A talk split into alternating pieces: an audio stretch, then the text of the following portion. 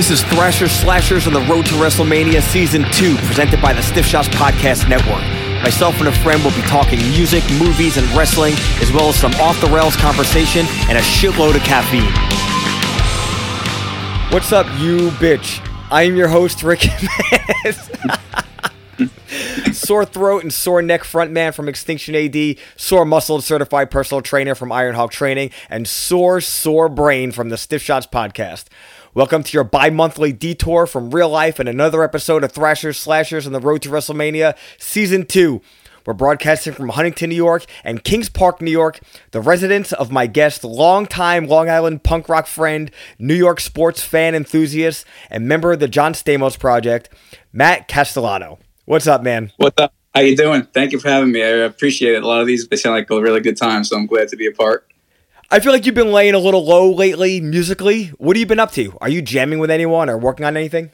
I'm still playing uh, with Pyro every now and then. We wrote some new stuff, and uh, Caleb uh, played drums with some stuff that we've been doing. And uh, we recorded some demos, some songs and stuff, but uh, nothing serious. And it's usually few and far between, but I'd like to do something again. It's just uh, being older, obviously, and having responsibilities kind of takes the wind out of some of that. Yeah, I was training Caleb for a little while, and I knew you guys were playing together, and I've kind of been dying to hear you guys all play together. I think that sounds like something that's right up my alley. Yeah, yeah. I'll send you some stuff that we had. I, we did like a three song, you know, really rough demo. And now that I bought this house here, we got uh, the drum set up in the basement and stuff. So uh, the opportunity's there to do it. It's just hard to get everyone together. But um, yeah, it was cool. We played a Halloween show over at Caleb's this past Halloween during the COVID going on. It was like an outdoor thing and it was freezing. But uh, we did a bunch of covers, did some Misfit songs, and uh, it was a fun party. And then after like three songs, the landlord came and broke broke it up. I wish I knew all I had to do was ask you to hear some recordings. I didn't know that they existed. I'm psyched yeah, that. We had three that we laid down quick, so so there's many different important books in life. Some cite the most as the Bible, but in the summer of 2001 and 2002, the Bible was the horror movie encyclopedia that dictated what movies were going to get watched at John Moore's house each day. what do you think the craziest movies that came from that book and wound up on that giant projection TV were? Oh man, that was a great summer. It was just going into Blockbuster and then just falling on the floor laughing at all the titles and stuff that we would find. I mean, obviously the one with the suicidal coke band was great. yeah. What movie was that even? Uh, Cthulhu's Mansion. C- Cthulhu Mansion. You suicidal coke bag.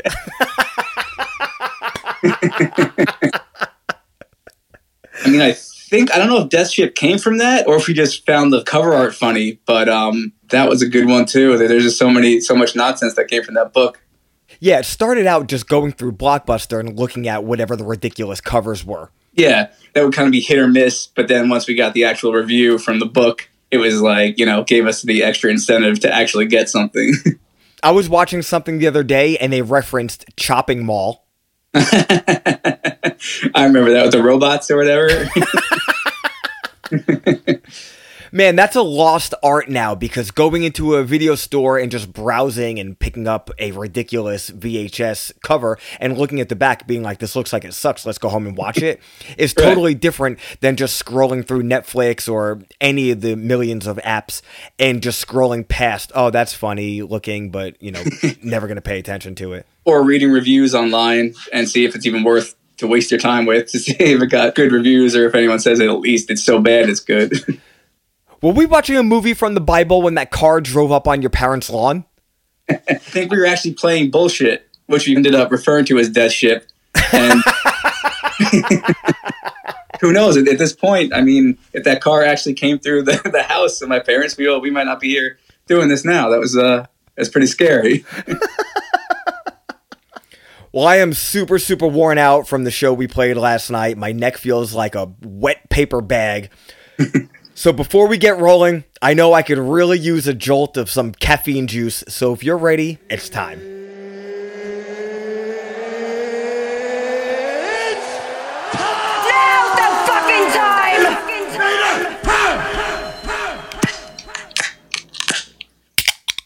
That's a solid crack. What do you have over there? Uh, so since I was just on vacation in Vermont, I have a Hermit Thrush Brewery. It's called Sunset Lake with raspberry and spruce wild sour hard seltzer. That's a lot of stuff. What does it taste like?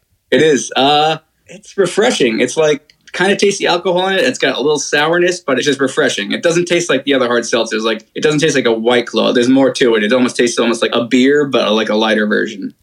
Does it taste like Bernie Sanders? Definitely does. I'm drinking the Crown Prince of refreshing energy drinks. So not number one, but close, with an 8.4 ounce, sugar free, coconut berry Red Bull. The star of the first It's Go Time, you asshole.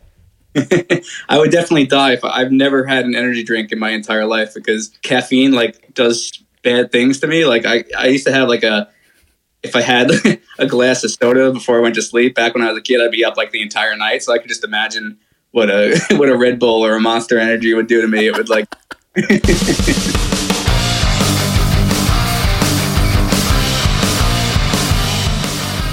spoke about John Stamos project, but I think our friendship predates even that. Do you remember how we first met? Uh, yeah, I think. I mean, we obviously we both went to Smithtown High School, and then there was a show that you guys were putting together at Adam's house, and my old my friend my first band, Technical Difficulties. Uh, we had like a demo out or whatever, and I don't remember. Remember, I gave a cassette to either you or John, and then um, it was the day after my senior prom was the show at Adam's house, and I like didn't get any sleep from the prom and also just being nervous because I'd never really played a first show before in front of people. yeah, I think that was that was when we actually like legit met was at that show at Adam's house back in the summer of 99 I want to say. And we wound up playing a ton of I guess houses and garages together. I feel like for the next like couple of years. Oh yeah. Yeah, there was a ton of different garages that we played and backyard shows and uh, my pet duck Uncle Cleveland's uh, backyard bash and my Yo, that was a sick show. Subterfuge, Yeah, that was great. backup plan, microwave orphans. Um, no, they were gonna play, but I don't think they ended up playing. It was subterfuge, backup plan, center zero, lariat. I want to say maybe. Uh, yeah, that was a really fun show. Technical difficulties was on Smithtown and Friends Volume One. yes, that was- I remember that was a great compilation. Was the logo a raccoon? Yeah, because uh, during that time, me and those guys would always drive through the uh, Kings Park Psych Center, and there'd always be like some like random raccoon that was crossing the road while we were doing that. So for some reason, um, yeah. So I guess we tried to uh, make that our mascot. But currently, uh, my cat Ivy hates people laughing. So when we're laughing, she's here biting me while. It looked like almost a rip off of like the Screeching Weasel like uh, artwork. Well, just last week, Extinction AD played our first show back since March of 2020, and I'm still feeling the effects of it, which goes to show you just how old I am. But we're just getting started because we'll be in Altoona, Pennsylvania, August 7th to support Bushido Code for their record release show. From September 5th to 15th, we'll be hitting the road, making a stop at Full Terror Assault Fest, and then doing some shows with Play Years. If you want to hang out with us before those shows, go to the Extinction AD YouTube channel and hit subscribe because this Thursday is episode 4 of It's Go Time, You Asshole, the show where we're once again cracking open some surprise energy drinks and slack talking some shit. Never miss an episode over there and never miss a proper workout because Ironhawk Training is the place where I can help you reach your physical goals with either one on one personal training sessions or remote workout write ups and coaching. Get in touch on Instagram or Facebook at Ironhawk Training NY and let's get you in fighting shape. You'll need to be in fighting shape to absorb the Stiff Shots each Friday from the Stiff Shots podcast, where we're leveling the world with our takes on professional wrestling, music, and shitty internet merchant services that don't care about their employees or their customers. But guess what? We do, and all we want to do is have some fun with our wrestling buddies. The real live ones, not the dolls from Christmas 1990. And while I'm throwing around plugs left and right, let me tell you about something that I really think has been kicking ass lately, and that's my friends at Beast Belts and Knives. Once the world opened up and I realized I needed to attend events and not just constantly look like a schlub and exist in more than just workout attire, I hit up Beast Belts and Knives to get my formal attire back in proper shape because they have the sweetest custom belts. On top of that, they also have badass coin pouches, field note wallets, and all kinds of other everyday carry leather goods to keep you organized. Also, now, if you don't see something on the website that you're looking for, leave a message or contact them, and you can work directly with the man behind it all because it's all custom. Get to them at beastbeltsandknives.com and follow them on Instagram for updates and new products at Beast Belts and Knives. I'm telling you guys, you don't want to wind up like Rick Ta Life from the New York Hardcore documentary, replacing some flimsy, weak ass belt every few days. You want something reliable and custom for you, and the way to do that is with Beast Belts and Knives. If you can't win a championship belt, order a custom one from Beast Belts and Knives.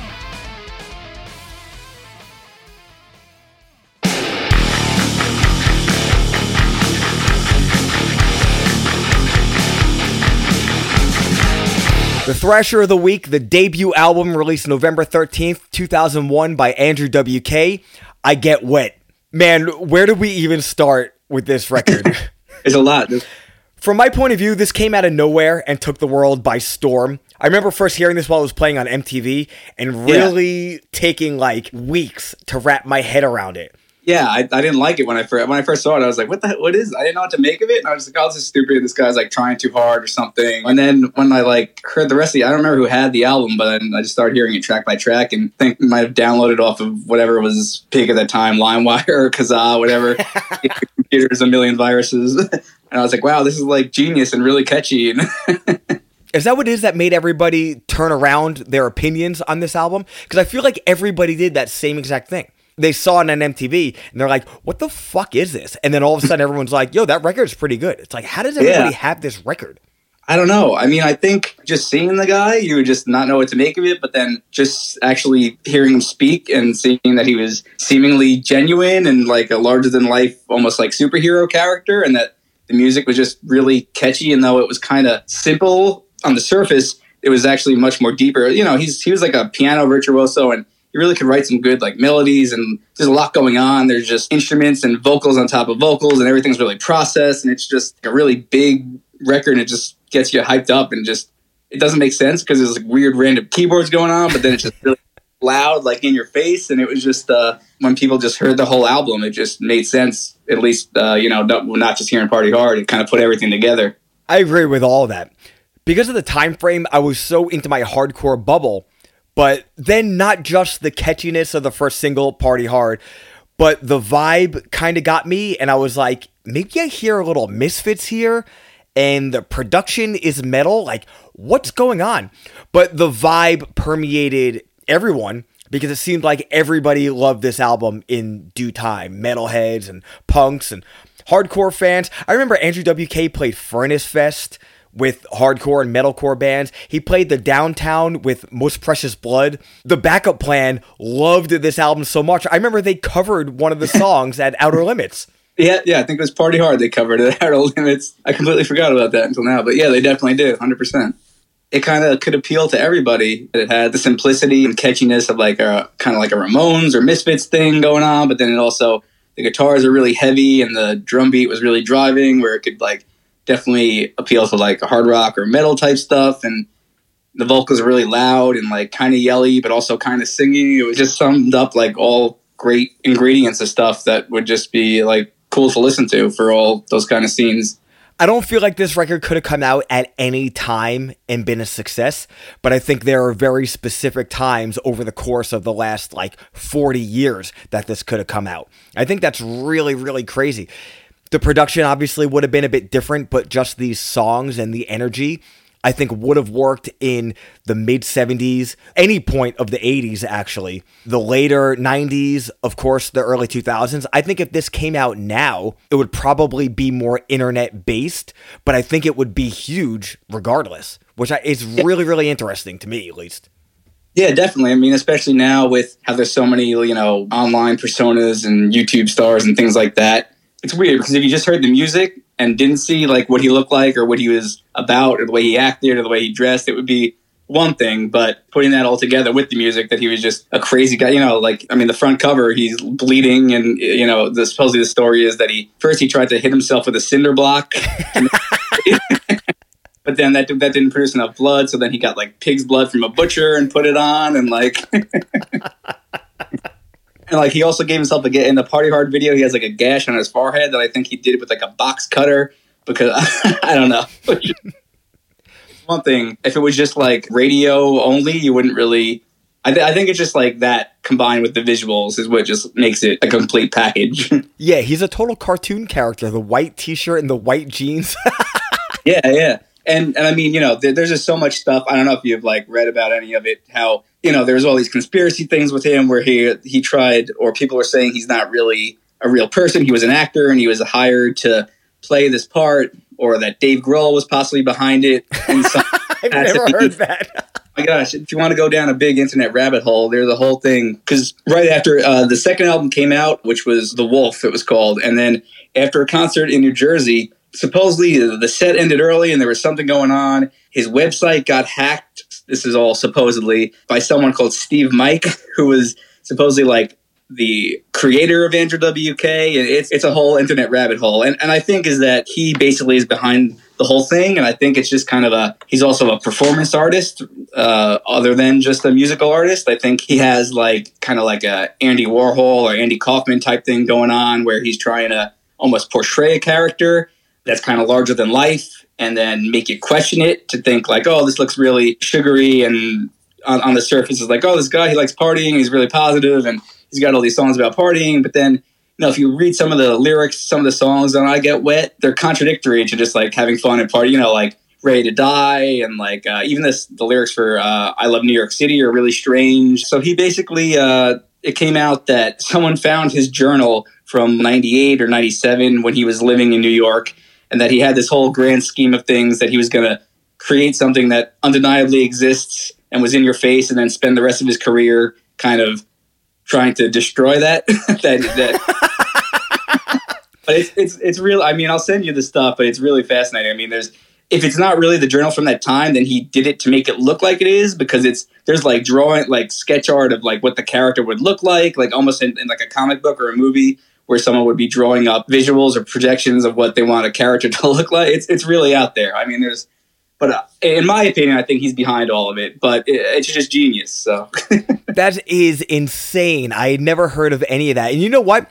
That doesn't affect how I think about it either way. Either it is a real person, Andrew WK, and this is what he's really like, and I buy into it, or somebody, you know, this guy created this character, Andrew WK, and I buy into that character. So I love it one way or the other. Oh, yeah. No, it doesn't change the fact that I love it, but I think it just gives it more layers to think it's even more genius than just simplicity genius. It's like a lot more layers going on behind that. So I, I just I love it for everything that it is.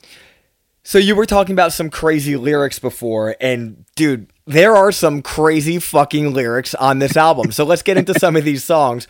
The first song in the album, It's Time to Party, has probably my favorite lyric on the entire album because I didn't know that this was the lyric until, you know, maybe a few years ago. and it blew my mind that in the first song, like the, the big climax of the song is, We're all gonna come in your face.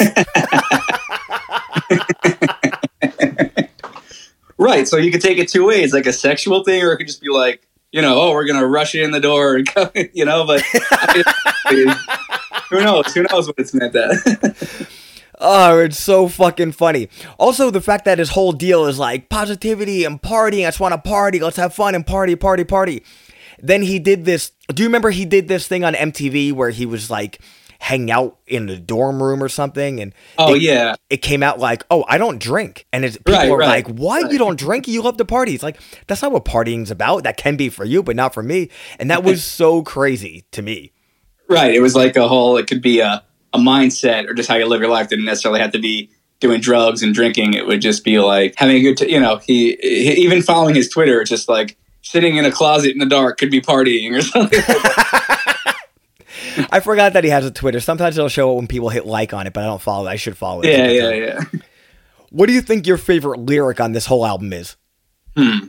I really like. Uh, I think my favorite track on it is "I Get Wet." I don't know. I mean, I really like just the whole thing with the melody and the, the keyboard parts and the lead parts. But um, I think a lot of the like the "Ready to Die" ones have some good uh, lyrics on it this is your time to pay. This is your judgment day. We made a sacrifice, and now we get to take your life. it's so we crazy. Shoot, we, we, shoot without a gun. We'll take on anyone. It's really nothing new. It's just a thing we like to do. because the vibe, okay, the entire record, almost everything is major. So you're talking about Ready to Die The intro, first off, on that song is just fucking bonkers, man, with baby's oh, yeah, like first video- keyboard.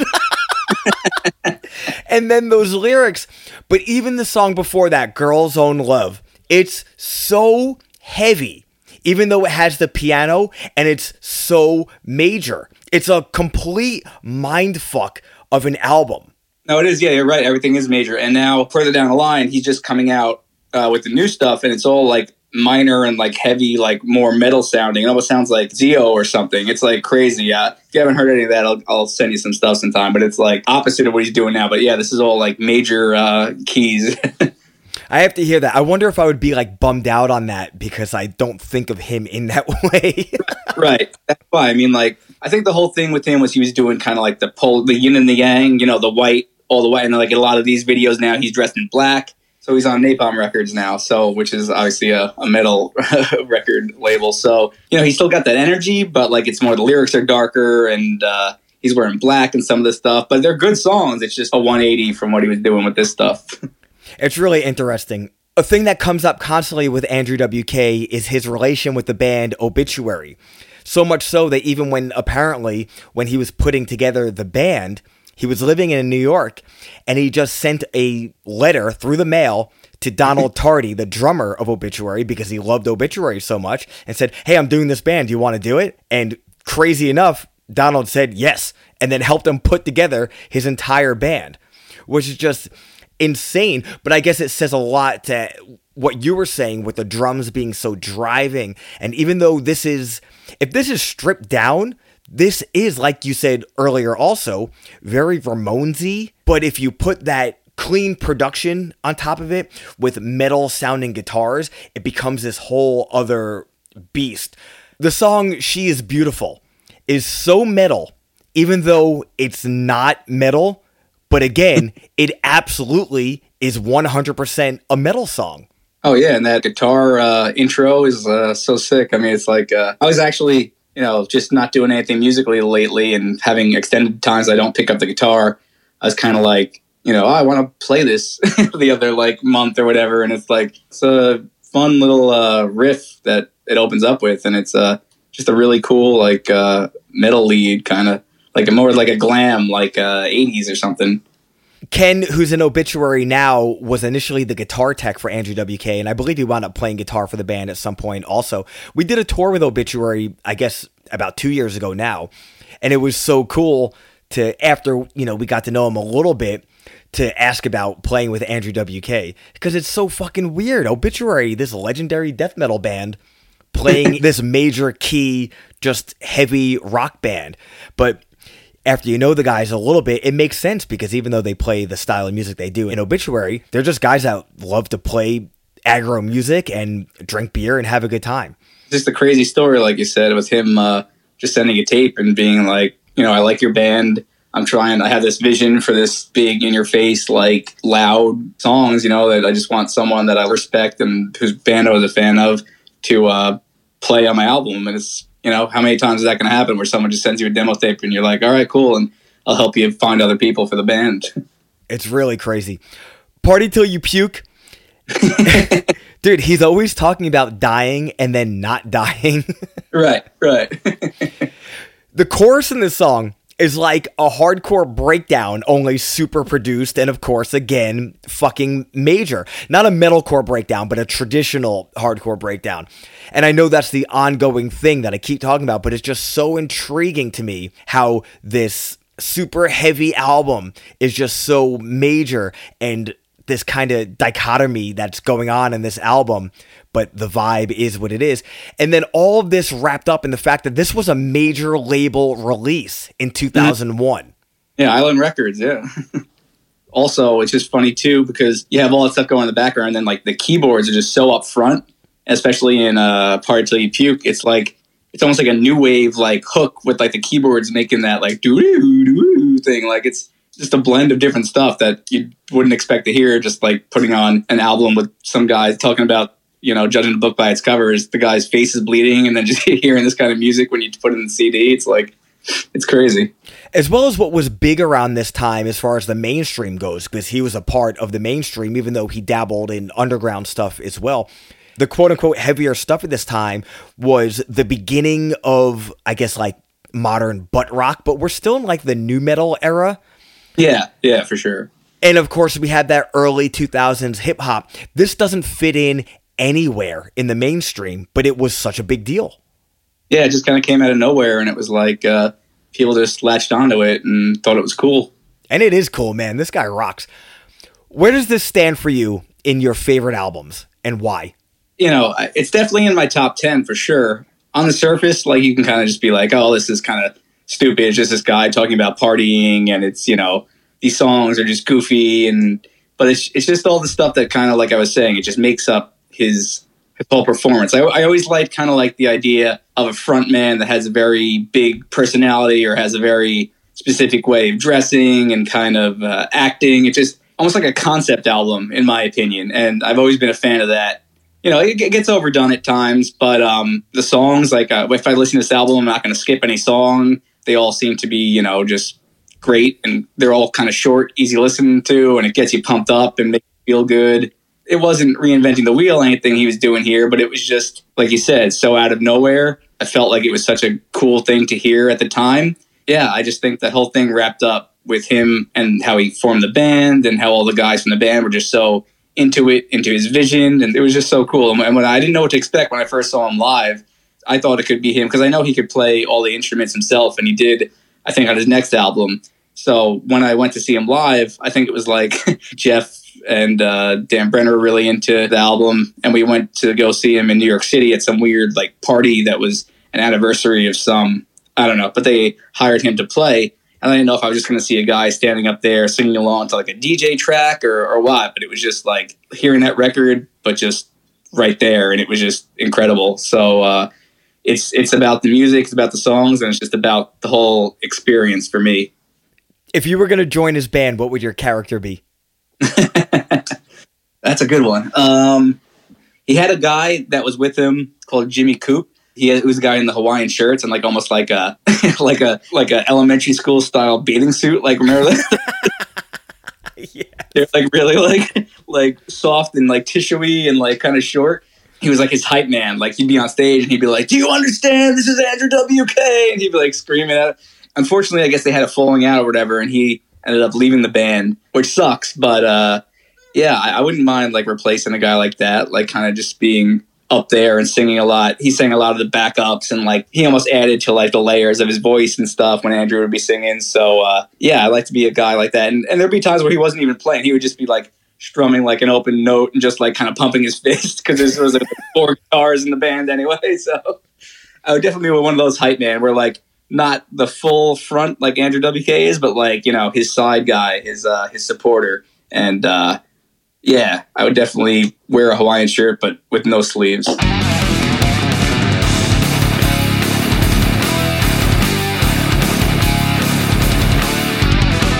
This week's slasher, the indie horror film that turned a profit of 22 million fucking dollars. Released in the United States March 13th, 2015. It follows. Much to my dismay, this isn't named after or have anything to do with the Minor Threat song of the same title. I watched this for free on Tubi, which, despite everyone telling me to download for the better part of two years, I finally just did the other day. This was my first watch of this movie. When did you first see this movie, and what made you choose it? I don't know if somebody recommended it or just like the cover looked cool because it could look like kind of like a throwback like 80s type thing. I think I knew maybe like the premise of just something follow it around, but uh, just kind of threw it on. I think actually we may have watched it over at uh, at the old apartment at 933. I just thought it was really cool. I wasn't expecting like anything. I'm, I'm, I'm curious to think uh, what your thoughts on it, if not possibly not knowing anything beforehand.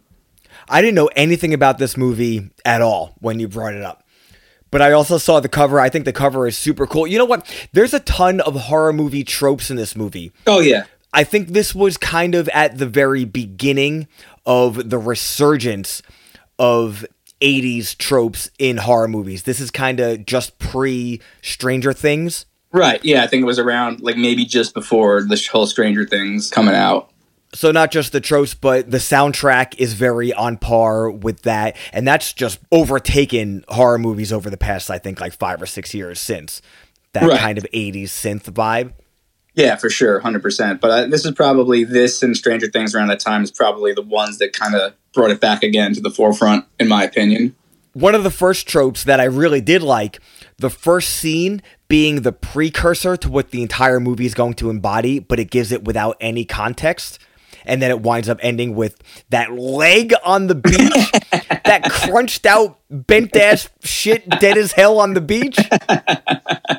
yeah, it's uh, it's a it's a very uh, striking uh, kind of visual with the leg like that. I don't know how you could possibly come up with something to that. and it's cool too because that whole beginning part, you don't really know. You know, like you said, if you're going into it completely blind, you know what's going on, and it's all like one long shot, kind of how you know the, the, camera just follows her around. There's a lot of those like I love those like long shots uh, that they do during the movie. So actually, let's just run through some things that happen in this movie that I took notes of. Yeah, yeah a chick farts while reading her Tamagotchi. it's so random out of nowhere. this thing, where she say something like, "I have an idea or a thought," and then rips one, and uh, it went away. I wasn't sure if I sucked for even taking note of that, but I thought that was so goddamn funny. I knew, I, I knew that we'd be talking about that for some reason. The main character Jay goes on a date and her date freaks out at the movie theater, but it winds up being an okay date in the end because she winds up getting blasted in a car.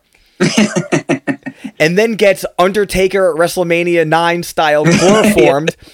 before she has to sit in Professor Xavier's chair and that leads to another trope the trope of teens having sex in horror movies being their demise. I initially thought this was the same date, but apparently this is meant to be like a couple of different dates. Yeah, yeah. I think it wasn't like their first date. I think they were hanging out and then it led up to them banging in the car or whatever. so at this point, you still have no idea what's going on. Oh, yeah. Yeah, yeah. You definitely, you don't know if it's going to be like a slasher thing and he's like the bad guy or you don't know what's going on we get a naked ghost, which is scary. yeah, it's definitely the naked ghost walking towards you, which is uh that's a lot another thing. Like the nakedness in this is kind of not a sexual thing. It's more of like an uncomfortable, weird thing anytime that you see somebody naked in this. Yeah, because whenever there are any sex scenes, nobody's naked. Right. So right. that's a very interesting juxtaposition there. I don't know if you took notice of this, but Jay has like a straight edge tattoo on her finger.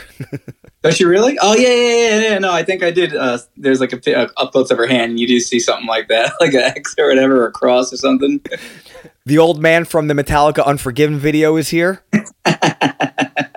so after Jay's watching an old movie with her childhood friend, a zombie appears, and I love that she runs up the stairs, another horror movie trope, yeah, and then yeah. rides a bike away like a Pee Wee's Playhouse.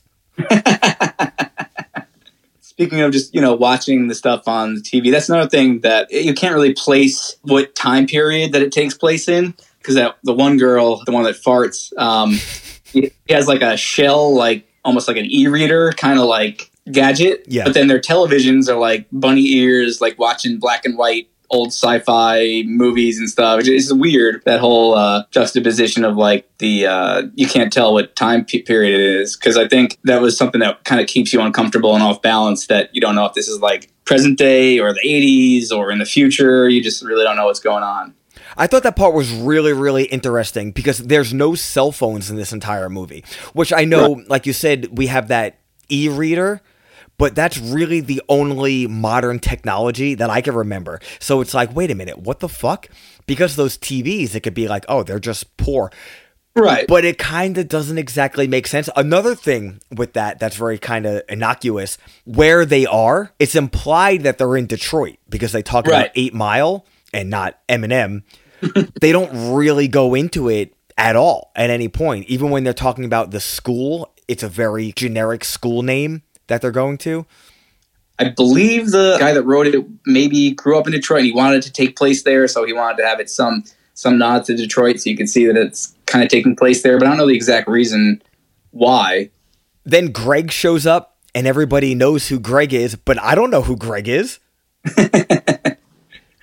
He's like the neighbor or whatever, like I guess across the street, and they kind of imply that I don't know if they were friends or they used to be friends, but I guess he they make a comment when he's sitting with his mom or whatever that oh they're crazy over there at that house or there's always something going on. So I don't know if it made that there was like some trauma going on with like because it doesn't seem like the dad's in the picture. So uh, yeah, I don't, I don't know if it's just someone that kind of knew the family and they lived across the street, and I think it seemed like he was a little bit older than her. So yeah, and we skipped over the whole point of the mom, who is like this peripheral character at best, which is yeah. really really strange. I think we only see her like passed out a few times. Yeah, I think a lot of the adults in the movie seem to be absent for whatever reason. They kind of don't really do anything. Like if someone's breaking into your house, you're a teenager or whatever, you probably run and tell your parents that someone's breaking the house. But it's kind of like she's just like there and isn't like an authority figure really to help them out for whatever reason.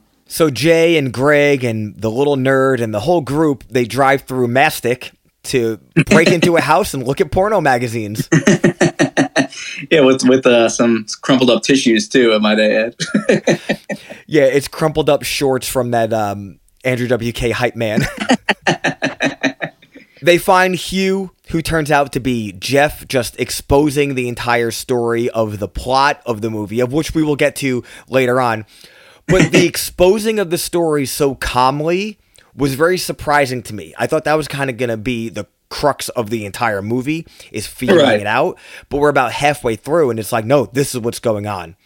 Yeah, I think he doesn't know exactly how it works. I think that was the uh, the writer's kind of uh, plan was that you know they weren't going to find some old mystical guy in the woods that was like, oh, this demon was created back in you know whatever BC, and this is how you defeat it, and this is what it does. So I think he's operating with just telling them what he knows about it, but he doesn't really know everything about this creature or demon or whatever, whatever you want to call it. He's just going on his experience of what he was able to figure out about it. So I thought this was an interesting thing about the movie. You essentially just explain the entire plot, which we don't really get a payoff. Or maybe not, we don't get a payoff, but we don't get a real cut and dry explanation of what's going on. We only know what the characters in the movie know even at the end of the movie, we're never told how this whole thing started, what it means, why it's happening. It is just essentially somebody got, I guess, quote unquote, infected by this spirit or something, and you have to pass this spirit along to somebody else by sleeping with them and then hoping that it just keeps getting passed on. So whoever had it last doesn't get killed because then it goes down and down and down and down through the chain of, uh, I guess, past fuckers. Right. yeah, because that's that was another thing that you'd never, you know. So say you had this thing and you pass it on, you never know. You're never really in the clear because someone might not be able to evade it like you did, and then it's going to come back to you at some point. You're not going to really know until you know. You're kind of always going to have to be on guard. So the nerd in the movie, I don't remember what his name is. At one point, the ghost that is chasing Jay kind of makes their presence felt and seen. The nerd hits the ghost with a chair Jay shoots it. Hilarious that a ghost is vulnerable to these things, but also, you know, they're not.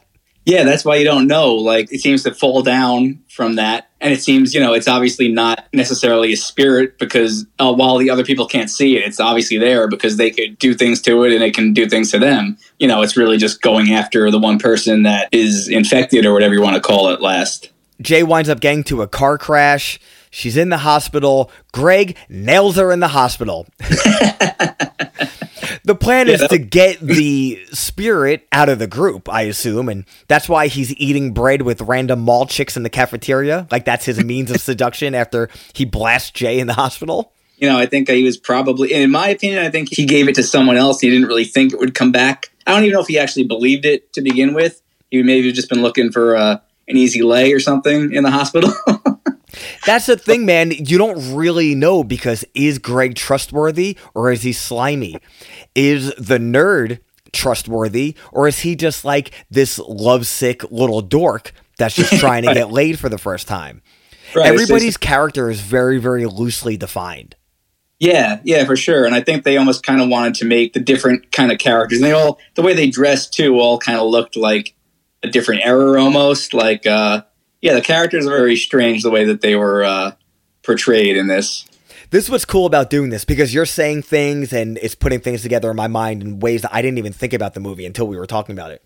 Yeah, yeah, that's the thing. There's, you know, it was kind of, it's not so cut and dry. I mean, some people were saying they thought it was just like, oh, like an anti sex thing. Like, oh, if you get an STD, you're going to pass it on to somebody and then you're always going to have it. You know, so that would be like some people's explanation. But then I don't think the, the writer had that in his head. I think, I almost think he didn't say exactly what it was. You know, a lot of times, you know, sometimes I think it's a cop out where like, oh, well, it's your own interpretation, you know, but I think there are clues in here where you can kind of put two and two together that like it maybe has to do with some sort of like sexual trauma or something how that can get passed down to people. And like if you're abused by someone and it kind of uh, you know you take that abuse with you and kind of you might pass that on to somebody. So that's kind of maybe what i got with that because like even with all the nakedness it's almost like kind of like a weird uncomfortable thing rather than like a, a sexual like eye candy thing. So i don't know. I thought it was something like that. I like that take a lot more than it just being a big metaphor for STDs. Yeah, I think it's more, it goes deeper than that. So let's jump to the pool scene. In the beginning, I thought the pool scene was a little confusing. Like, what? They're just going to try to electrocute this ghost because they have all these lamps from 1985 they're going to throw in it. but first, we get a few water reflection shots, which I think are just amazing. But then we find out why they brought all the lamps and they're trying to kind of trick the ghost and get the ghost to throw the lamps and they can figure out where it is. So the nerd picks up a gun as if this thing can be shot, and he winds up shooting Yara, the farting chick, Right. in Yes. the leg. And they seriously never really touch on the fact that this lovesick, horny nerd shoots four eyed Yara in the leg by accident the whole rest of the movie. it just kind of like happened and then she's there in the hospital towards the end But i think the uh the writer of the movie wanted to make it like almost like a dumb plan that teenagers would, would come up with that they had no idea really how to hurt this ghost they're just like oh let's bring it to a pool and try to electrocute it like it wasn't supposed to be really a good plan because they don't know if like that's the weakness or that can kill this thing but i think it was kind of supposed to be like a stupid plan that kids would come up with to try and kill something that they didn't really understand. Like, oh, let's electrocute it in the pool. Like, Well, I like that. So the nerd finally gets to blast Jay. and then drives around looking for a whore. And Yeah. then he's dating Jay while Yara reads her Tamagotchi in the hospital. And then Nerd and Jay walk down the road holding hands, but we see in the background they're being followed. and it might be just nothing, or it could still be that they're being followed. And like a lot of things aren't wrapped up. You don't know if he did sleep with these whores. You don't know if. Um, You don't know uh, the scene back when Jay goes to like swim and she sees like three guys out on the boat. You don't know if she like went and got like gang banged by them or something or like and gave it to them. Like because it's kind of implied. She's Yeah. like looking at water and then she's wet. She she gets wet like Andrew WK. She doesn't come back with a bloody nose. Right, right. But then she's in the car and she kind of looks like she did possibly did something she might have regret. So it's hard to really say what went on exactly. But I don't know if you picked up on it, which I didn't the first time I saw it. On the second time watching it, I did. When the ghost appears in the pool and Jay doesn't want to tell her sister what it looks like, it's actually their dad. So if you look towards the beginning of the movie, they show some pictures of her family in the house, and the guy in the picture is what the ghost looks like at the end. So it's implied that it's their dad. So maybe, you know, like I said, you don't really know exactly what was going on with this family. If there was like some sexual abuse or just physical abuse, or if he just up and left and left the family. But I think it's implied that it's going to appear as somebody, sometimes something that you don't know what it is, but other times it might appear as something that's going to have some sort of emotional impact on you. So I, that's what it chose when it was in the uh, the pool scene. You know, that makes a lot of sense, especially because when the ghost attacks Greg, it's also his mom. So there are a lot of kind of awkward parental interactions here. So that Yeah. really, really could be the crux of the whole thing. Yeah, because even you know when she comes to the door, she's kind of like half dressed. She got like one of her boobs hanging out, and then it almost looks like she like gets on him and like dry humps him to death or something. You know, like it's Yeah. it's some weird sexual abuse type overtones or something going on. If you had to change one thing about this movie, what do you think you'd change? I definitely like how they left it ambiguous with the time period and stuff like that. So I like the set, I like the shots, I like all of that kind of stuff. Maybe de- defining the characters and their motivations a little bit more, and kind of making you maybe get attached to someone a little bit more, and more clear defining of their motivations and stuff, a little more character development. But then again, I think maybe it could be left ambiguous just because that fit into the movie. Maybe a little bit more tighter wrapped up at the end and knowing if the, I mean, uh, you know, most horror movies kind of have that last like shock, like, oh, you don't know if this thing's really dead or not. But maybe knowing what this ghost weakness was somehow, or if it could be stopped. I mean, I kind of like that it didn't really tell you where it came from, but uh, maybe just a little bit clearer cut, you know, like a prequel maybe, which they may actually come out with. Like an It Follows too, or It Still Follows, or something like that, or It will follow. yeah. What do you think the weakness should be? maybe it would be love, like a hug or something, and a healthy relationship.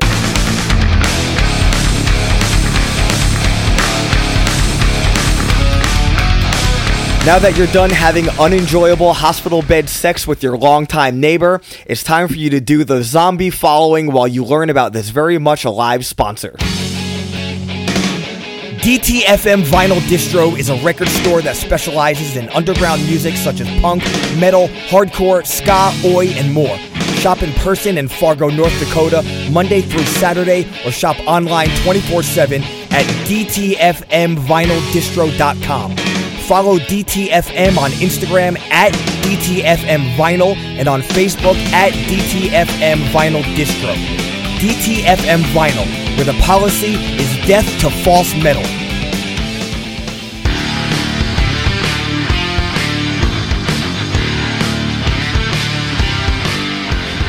Way beyond the road to WrestleMania, 23 years ago today, August 2nd, 1998, we had the debut episode of WWF Sunday Night Heat. A second nighttime show added to WWF's program, which included just Monday Night Raw during the height of the Attitude Era. This show predated SmackDown by an entire year. I know I was stupidly all in to wrestling at this point. Were you watching around this time? Yeah, growing up, I remember um, being at like my aunt's house, and I would like sit down her old looking TV, and like it was not like the big matches. It would be like on a Saturday, and it would be like a big guy but fighting like a jobber or something. You know, like I don't even know what show I could have possibly been watching, but it seemed like the big matchups would only be for like pay per view events. Maybe did they used to do that like back in like the mid to early '90s? Yeah, you're talking about Superstars of Wrestling, 12 o'clock, Channel 5, Saturday Yeah. afternoon. Yeah, that's definitely what I was watching then. you know, I would watch that and I had knowledge of like, you know, other things going on. Like I definitely remember very vividly like The Undertaker locking uh, the Ultimate Warrior in the casket because I had a bunch of friends that I played soccer with on my like travel team that had like the illegal box and like that was a big thing. Like, oh, this happened. So like, you know, I had knowledge of it, but um I really started following it a lot during like that attitude era when it was really like there like 98, 99, 2000, like around that time. So let's talk about episode one of Heat. It starts off, and this intro music sucks. Yeah, because I like you know that that pre thing because I'm used to hearing it go right into like the attitude, uh, the raw song, like that thing. so like it's like that build up where it's like and they show like wrestling, and then, but then it's like a shitty song. Then Shane McMahon comes out to be the third commentator. I'm not sure. I was going to look into it, and then I just, you know, did not. Is this Shane McMahon's first appearance on TV as the character Shane McMahon? I think it might be. Uh, did he? So this is where I'm a little bit lost. Did he used to do commentary? Because I know Vince did commentary at some point, but did Shane ever do commentary before this appearance? As far as I know, he did not, but I really could be wrong. I know he came out as like a referee every so often and just like a backstage official. And I'm sure he was recognized before this as, oh, that's Vince McMahon's son. But I think this might have been the first time he came out as the character Shane McMahon, and he comes out with hot women.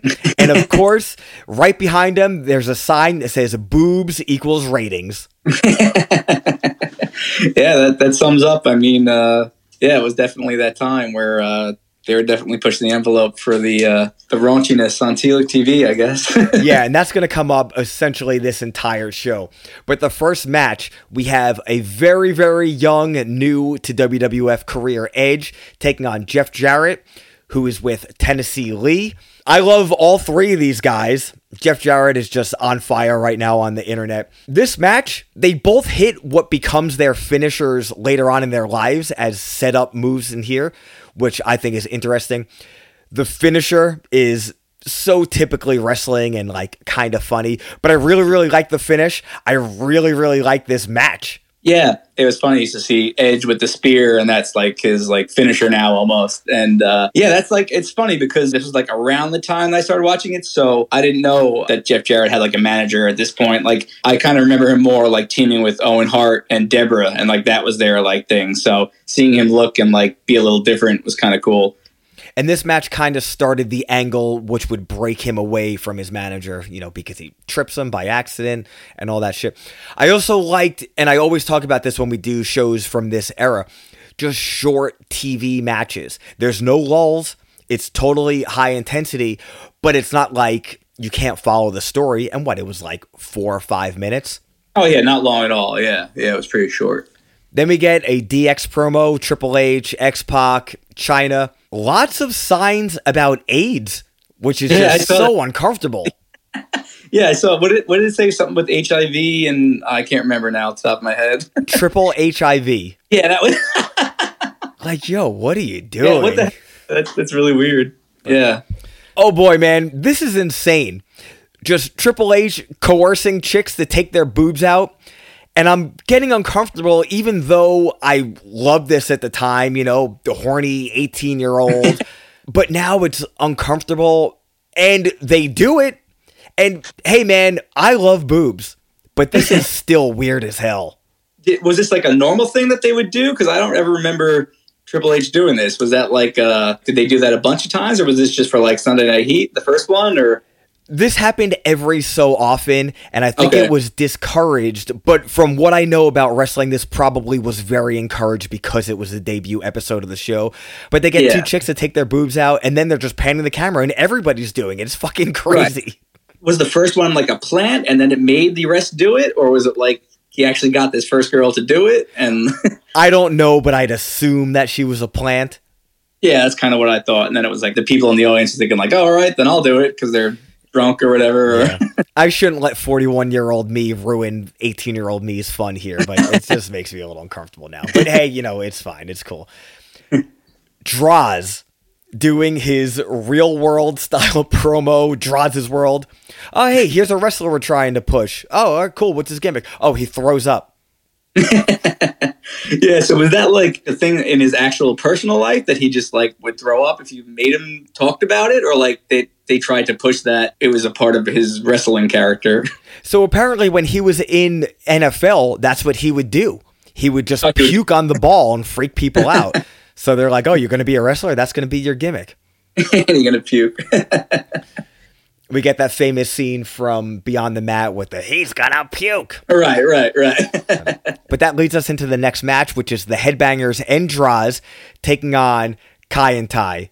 So much weird shit going on in this match. Before I talk about it, you tell me what you thought about this entire segment. Yeah, yeah, yeah. So this is with uh with where Val Venis came out during it, right? Yep. was he always with the Headbangers, um, Droz, or did he like join them at some point? No, I think this was just a team up just to have a six man match. Okay, all right, all right. It's definitely weird for sure because it's a weird matchup to begin with, and then the whole Val Venis, like, uh, what's what's his name? What's the uh, manager of the uh, the other two guys? Uh, Mr. Yamaguchi. Yeah, Mr. Yamaguchi. That that would always happen to end up sleeping with somebody's family member. or or spouse or girlfriend or boy, no, not boyfriend. They, they could have done that. That would have been good. Um, but yeah, and then like the whole ch- uh, the chopping off his pee pee thing. choppy, choppy pee pee. Yeah. It's like so ridiculous and so racist. Like, dude, it's so weird, especially when people now will be like, "Oh, I don't like wrestling now. I liked it during the Attitude Era." Now, don't right. get me wrong, there was a lot of good stuff in the Attitude Era, but we also had stuff like this, which is so funny and entertaining for a 14 year old, a 15 year old, even to an 18 year old. But to look back now and be like, "Oh, that was when it was really sick," like, yo. there yeah, it was a fun match, but it was just definitely weird. A lot of weird things going on during it. That's the thing, though, that also caught me by surprise. I really like the actual match of this again. It does a job and it's fun. It was definitely a fun match to watch. Uh, they work well together. I enjoyed it for sure. I really like Kaientai. I like Dick Togo. But then babyface Val Venis tries to do it with the chick from Pacific Blue who's at ringside. Oh right, right, yeah, yeah, yeah, yeah, yeah. The whole uh, Mario Lopez thing. Yeah, until AC Slater gets mad about it and beats him up. what the fuck is going on here? yeah, it was weird to see like uh, if you have a celebrity, you know, you kind of want to sell that the wrestler is going to be probably able to hold their own against a celebrity. But if somebody like Mario Lopez is going to be like, oh well, I'm buff, you know, I want to get the upper hand, you know. Where it's like you doubt he's going to be able to tackle Val Venis and like actually like have security have to break them up. Pretty cool. Then we get a recap of Jacqueline and Sable, who had a bikini contest, and then Vince McMahon comes out and calls Sable a bitch. Just very, very 1998. But that brings us to D'Lo Brown taking on Ken Shamrock. He's defending the European title. This match was a bit of a slugfest. Yeah, I always liked D'Lo too. For whatever reason, I thought the chest protector was a cool like thing to have, like when he would come out in it. yeah, that was a really fun gimmick, and D'Lo was awesome at this time. Yeah, he was a cool dude. Steve Blackman and Dan Severn are there also. There's so much gaga everywhere in this match, but Shamrock's belly to belly is a thing of beauty. There's a shitty DQ finish. Yeah, that was kind of lame. Like I would rather them actually have a finish, especially for like a match for the belt. Yeah. Then Shamrock throws a temper tantrum, which is what I do every day when I get any time alone because all of life is a pain in the ass that only exists to frustrate me at every turn. Was was there any match that he didn't snap in? I feel like every time it was like, oh, he snapped, and he's going and like flipping out about something. Yeah, that was the way to get Shamrock to never really win any titles. Like, yeah, oh, yeah. he's just too unleashed. Right, right. but I actually didn't know the other guy. Like I, I remembered Steve Blackman, but I didn't I didn't know the other guy that he was with. Dan Severn, another legit wrestler turned okay. professional wrestler. He did some UFC fighting as well. Gotcha, gotcha. Bart Gunn gets a promo. This is during the Brawl for All with some chick and more sexual innuendo. so this was uh, how far away was this removed from with uh, his match with uh, Butterbean? This is um, about six months prior. Okay, okay. Because I remember at John's wedding asking you about that, and like I couldn't remember who it was. I think I said uh, one of the Hollies, but it was Bart Gunn. Yeah. Man, I love that fight. So the main event of the show, we have Mankind and Kane taking on The Rock and Owen Hart super, super, superstar match right here. Owen Hart in the Nation of Domination was always kind of stupid to me. I mean, I get it, but I never really bought it. But on the other hand, the crowd is all over Owen. He is the breakout star of this match. Yeah, I remember um because not knowing like the whole nugget thing, I remember my friends like senior year, like we would go into Borders books and be looking around. you know, it would have the little place cards with everyone's name, and it would be Ted Nugent, and they would be like, "Not a nugget." Man, I'll take Owen Hart over Ted Nugent any day. I think I just knew in passing that with him joining the Nation of Domination, but yeah, it's definitely a weird thing. Again, I like this match. I thought it was action packed and doesn't overstay its welcome. The finish I thought should have sucked, but I liked it because it just showed how slimy Owen was. Yeah, that was cool with the count out and he was able to get back in before. Yeah, I thought that was a cool idea. The stardom in this match is just mind blowing. But hey, first episode, all of these guys are still up and coming at this point, which is a crazy thing to say. Now, did they they do this to set up the Raw? Like, what was the reason to add Sunday Night Heat? Was it they needed more room to kind of tell stories, but that nothing like major would happen in it, or what was their idea? Initially, this was just to have more programming, and he was going to be just as important as Raw in a manner of speaking, as far oh, as wow. having marquee matches. It was just going to be a one hour program.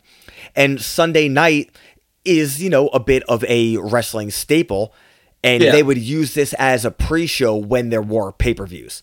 Oh, okay. So they would have one if there was a pay per view. It would be like the the dark, well, not a dark, but like the pre shows how they do now, kind of sort of thing. Yeah, yeah. This didn't really lose favor until SmackDown started. That's when this oh, kind of yeah, became makes- a bit of a jobber show and a recap show. So did they have three running at one time then? Oh yeah. A year and a half later, I think they had four or five. Wow. All right. All right. Yeah. That makes sense. So they still had the Saturday one or no? They had Saturday shows in syndication both during the day and at night. They had a syndicated late night Sunday show as well as Heat and SmackDown and Raw. Wow. All right. But this show, after being filled with superstar matches, ends with a promo by Steve Austin, which I thought was kind of fine. But you got to take it for what it was at the time. Austin was a mega, mega star. So just ending with a little promo with him, I guess, you know, constitutes as a main event. Yeah, I feel like they just wanted to kind of have him on the show since it was like the first one. So overall, what are your thoughts on this show? Is it more wrestling or is it more, hey, if you like this, you'll love the Spice Channel? yeah. I kind of got that vibe. I mean, you know, it wasn't a total preview because they actually, you know, wrestled and there was talent and there was good matches, but there it was like an abbreviated version of everything. So it kind of was almost like a teaser, like uh, a Smithtown and Friends sampler, with a lot of porno in it. Yeah, yeah. I, that's that's another thing I missed the depraved Jerry Lawler sexual addict, like uh, that whole persona that he used to have, where he would flip out over every breast or uh, butt that would like come on screen.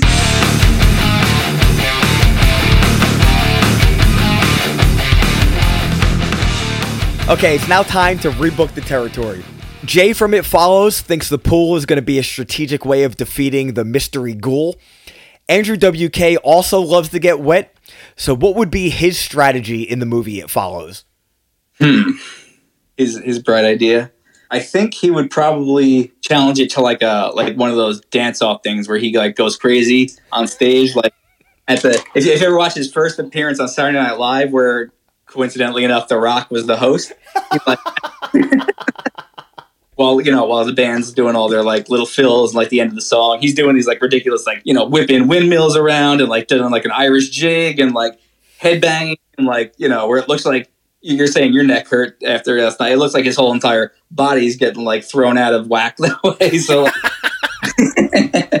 I think he would try and like challenge the ghost to like this ridiculous dance off and make it crack its neck and bend backwards like the leg did at the beginning.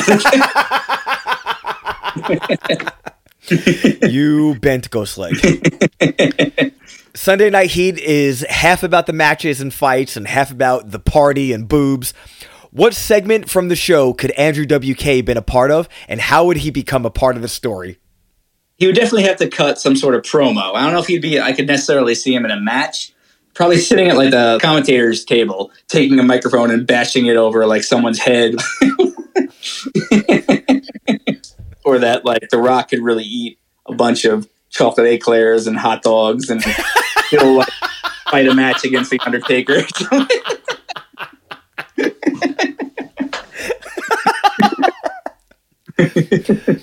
Okay, what four wrestlers from this episode of Heat are taking on Jay and the three dudes that she fucked in It Follows for the main oh. event of episode two of Heat? And what's the finish of the match? So there's four of them in total because it was her and the three dudes. So we got to get we got to get a girl in there.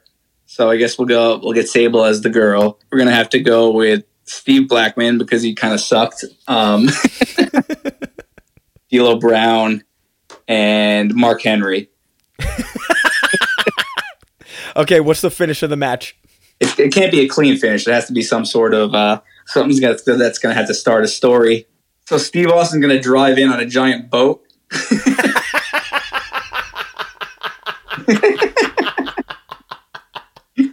and interrupt the match and he's going to start spraying water on everyone and they're just going to uh, disintegrate while andrew wk comes out with a bloody nose singing i get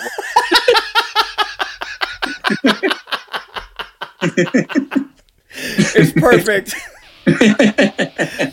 hey, dude, how can everyone contact you and everything you're up to on the net? I mean, basically just my Instagram, which is mstamos777, and Facebook, I'm just Matt Castellano, and you'll see any things I'm complaining about with my sports teams when I fly off the handle with that, or uh, any of my numerous trips to Vermont.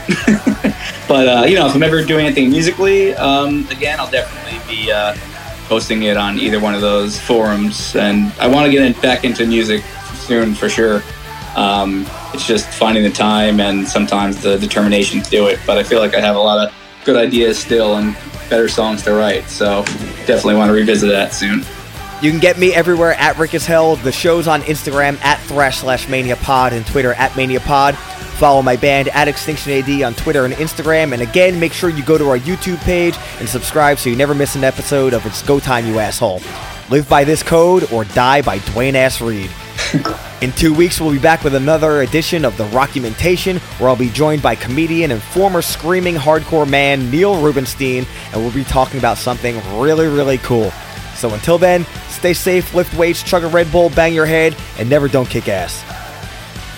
You suicidal coke. You've been listening to the Stiff Shots Podcast Network.